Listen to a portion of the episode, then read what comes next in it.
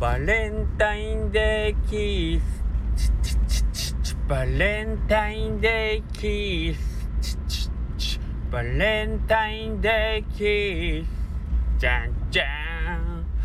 まあバレンタインもキッスも僕には全く関係ないんですけどえっと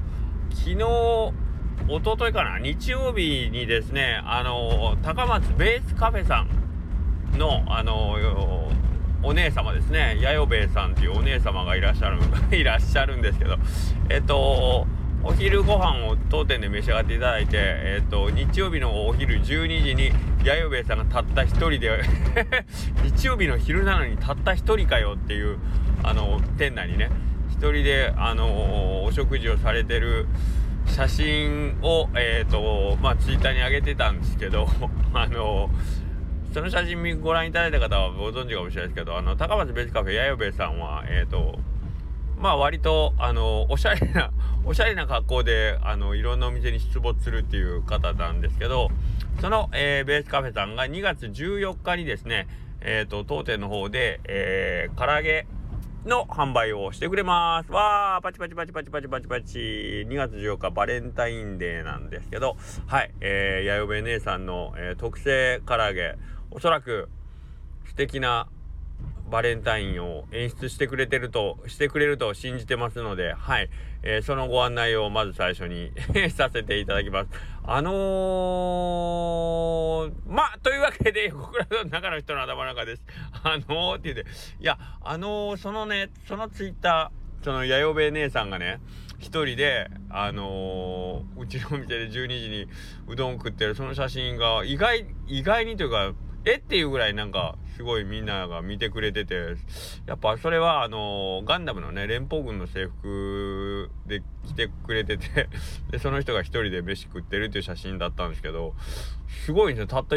なえななんでこれがこんなに見られてんのって言ってまあ見られてたそんな1万も2万もねそんな10万も20万もっていうわけじゃないんですよまあ僕にしてはえー、って普段の回数普段5とか6なんで5 回とか6回ぐらいしか見てくれてないのに急になんか3000ぐらい見られてたような気がするんで。あさすがガンダム。だ何が原因なのか分からない。ガンダムが原因なのか連邦軍が原因なのかヤヨベイさんが原因なのか唐揚げが原因なのかそれとも誰もいない店内に、えー、連邦軍の服を着た女性が1人っていうその複合的な あれがあの要因なのか分かんないけど急になんかそういうのがあってあやっぱなんかそういうアニメものって強いんかなーっていう感じがしましたね。はい。まあこの最近の中のちょっとした僕の気づきと驚きなんですけど その日はあの日曜日はあの作るうどんでもっと大事な気づきがいっぱいあったはずなのに 僕にしてみたらそっちのあのあ連邦軍の制服の方がえ、ー、とヒットする率は高いんだってそっちの方にね僕の方が大きな気づきをはい、いただきました。作るどんなんかやってましたっけ？何でしたっけ？作るうどんってって感じですけど。はい、まああのー、そんなこともありまして、2月14日ですね。えっ、と、まあひょっとしたら意外な結びつきと思われるかもしれないけど、なんで急に高松ベースカフェさんと思うかもしれないですけど、えっ、と、去年の夏もね、実はあのベースカフェさんの方の定食にうちのうどんをあのつけさせてもらったりとか、まあ、うどんのフェスティバルとかでも一緒に、あのちょっと出し物させてもらったりとかっていうことで、え、ー、と、まあ、少なからぬ ご縁はちょっといただいてますので、はい。えっ、ー、と、イレブン姉さんに好き勝手させるわけにはいかないっていうね、やよべえさん、やよべえさん多分思ってらっしゃるんじゃないですかね。私の面白、面白女性キャラを私のところを私の地位を脅かそうとしてるイレブン姉さんを早めに潰しとかなければっていうなんかこうメラメラとしたものを感じたり、まあ、全然関係ないとは思うんですけど、はい。あのー、私の周りには面白い方がたくさん集まるな、集まるというか、たくさんいてよかったなと思わせてくれるような方です。はい。はい。というわけで、えー、っと、今日ですね、まあ、これ言っていいかどうかわかんないですけど、えー、っと、久しぶり、久しぶりですね、久しぶりに、えー、っと、新しいスタッフが、えー、採用が今日ありましてですね、えーとまあ、昨日お電話いただいて今日面接して今日採用という 超超最短超最短スケジュールであの採用させていただいた女の子なんですけどえっ、とまああの今学生さんということなんで、まあ、期間はひょっとしたらあと1年ぐらいかもしれないんですけどね。はい。まあそんなんがあるんですけどえっとまあうちのお店も他のうどん屋さんのあれにももう一緒だと思うんですけどやっぱ覚えること割とうどん屋さんでそんなたくさんのスタッフがいるわけじゃないんで一人でいろんな仕事をしないといけないんで覚えることの内容としてはまあまあたくさんあったりあとあのー、うん詳細なマニュアルがあるわけじゃないのであのどっちかというとちょっと裁量皆さんの個人の裁量に任せてやってもらう部分があるっていうので割と決め事もありつつ自分の判断を求められる個人個人の判断でこう作業を取り取り掛かるっていうところもあってなかなかあの、難しいっちゃ難しい感じもあるんですけどはい。えっ、とまあ、やることが多いってことはあの教える側の負担も最初ちょっと多いんですよね。やっぱり。あの一から全部手取り足取りっていう感じなんで。まあそれはどのお店さんでも会社でも業界でも一緒だと思うんですけど。はい。でえっ、とその時いつも思うんですけど後で楽をするために最初にしっかり覚えてもらおうねっていうことでえっ、と最初に例えばえっ、と教えながらやる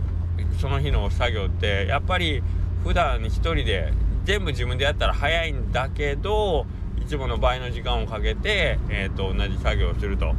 でなまあまどろこしいな全然仕事が進まへんなとちょっとやっぱり先輩としたらね気持ちが乱れる感じじゃないですか。ね同じこと毎回教えないかんから入ってくるたびにね。でもそれは後々でその教えた時間の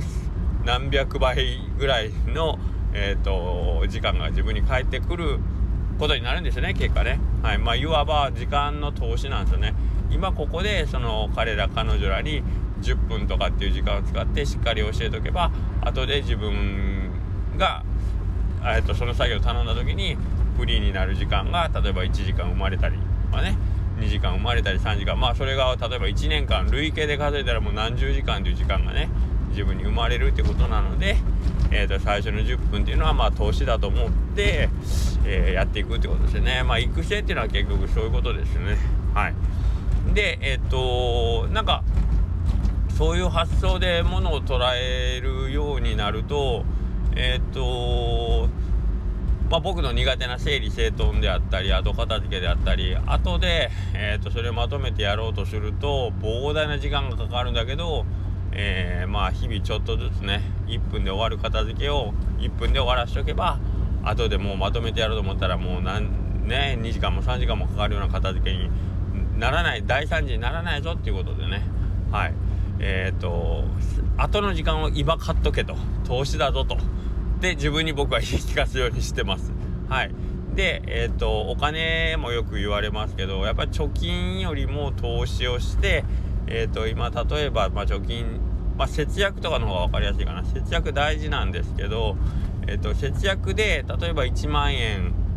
とかね、えー、ここで節約できたというその1万円は1万円のまんまなんですけど、まあ、それをどこかに投資するということでその1万円が、えー、1万500円になり、ね、1万1000円になりとかでこうやって増えていくので投資を方がいいですよって、まあ、政府も言うてますよねいろいろね。はいまあ、それと同じ考えで、えーと、人材に対してもあとは、えーと、時間に対しても、えー、考えていくようにしていくって結構大事だなと思います。はい、で、えーと、僕は新人さんが入ってくるたびに、えー、そういう風に先輩のスタッフにねお前が後で楽楽をできるために今ここで10分この子に使ってやってくれと まあそういう感じで、えーと下の子をどんどんあの、自分のために下の子を教えてくれと言ってます。その子のためっていうのもあるんだけどそれが結果回り回って、えーと、自分のところに帰ってくるんだぞっていうのをまあ頭で理解するというよりは感覚ですよね。頭では何ぼ言われてもなんかねやっぱその場忙しかったらちょっとなかなかおざなりになってしまったりするんでそういうことができるようになるといいんかなと思ってます。はい。で、えっ、ー、と、こっから話を発展させて考えると、えっ、ー、と、誰かに対して何かをやったことっていうのは、えー、さっき僕は時間を時間として自分の中に返ってくるって言ったんですけど、えーと、その人のためにしてあげた行為っていうのは多分時を経て必ず自分のとこには帰ってくるようにはなってるんだろうなっていうのが僕は世の中の仕組みだと思ってます。それはもしかしたら、えーと、A さんに対して、えーと、してあげた行為が A さんから、えーと、自分のとこに帰ってくることもあれば実はまた全然別の B さん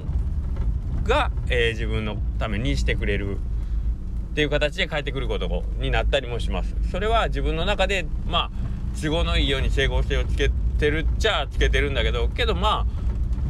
どっちしたにて自分の人生ですからそこの帳尻を合わすのは自分が調整してあげればいいだけなんでだからそういう考えで物事を捉えたら人に対してこう好意でなんかこ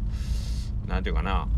接し合うというか、うん、ああの人が困ってるってなったらさっと助けれるようなことができれば自分が困ってる時にはまた違う誰かが助けてくれる。まあ俗に言うペイフォワードですよね。はい。えっ、といいことの先送りをどんどんどんどん回していけば多分全体のバランスは絶対整うはずなんですよね。はい。おそらく。だって物理的にも質量保存の法則が成り立ってるんだったら多分僕そういう行為も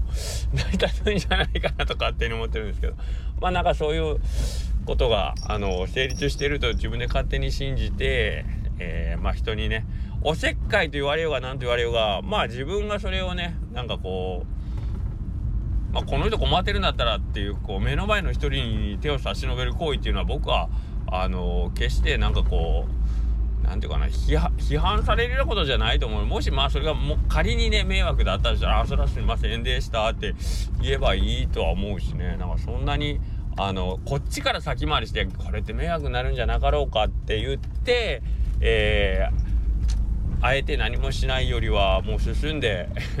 おせっかいしていけばいいんじゃないかなと思います。ということで10分以上喋ってましたね。すいません。なんかまだわけわからないどちらかって話になったんですけどまあ要はえー、っと人に何かをしてあげるっていうのは結局とどのつまり投資だよといずれ自分に返ってくるよっていう根本原則がこの世の中には働いてるんじゃねえかなと、えー、ということでございました。はい。というわけで、えー、また明日、明後日は またこの放送いつ聞くかわかんないのにこのこと言ってます。明後日は横倉うどんお休みになってますのでお気をつけくださいませ。はい。それでは失礼いたします。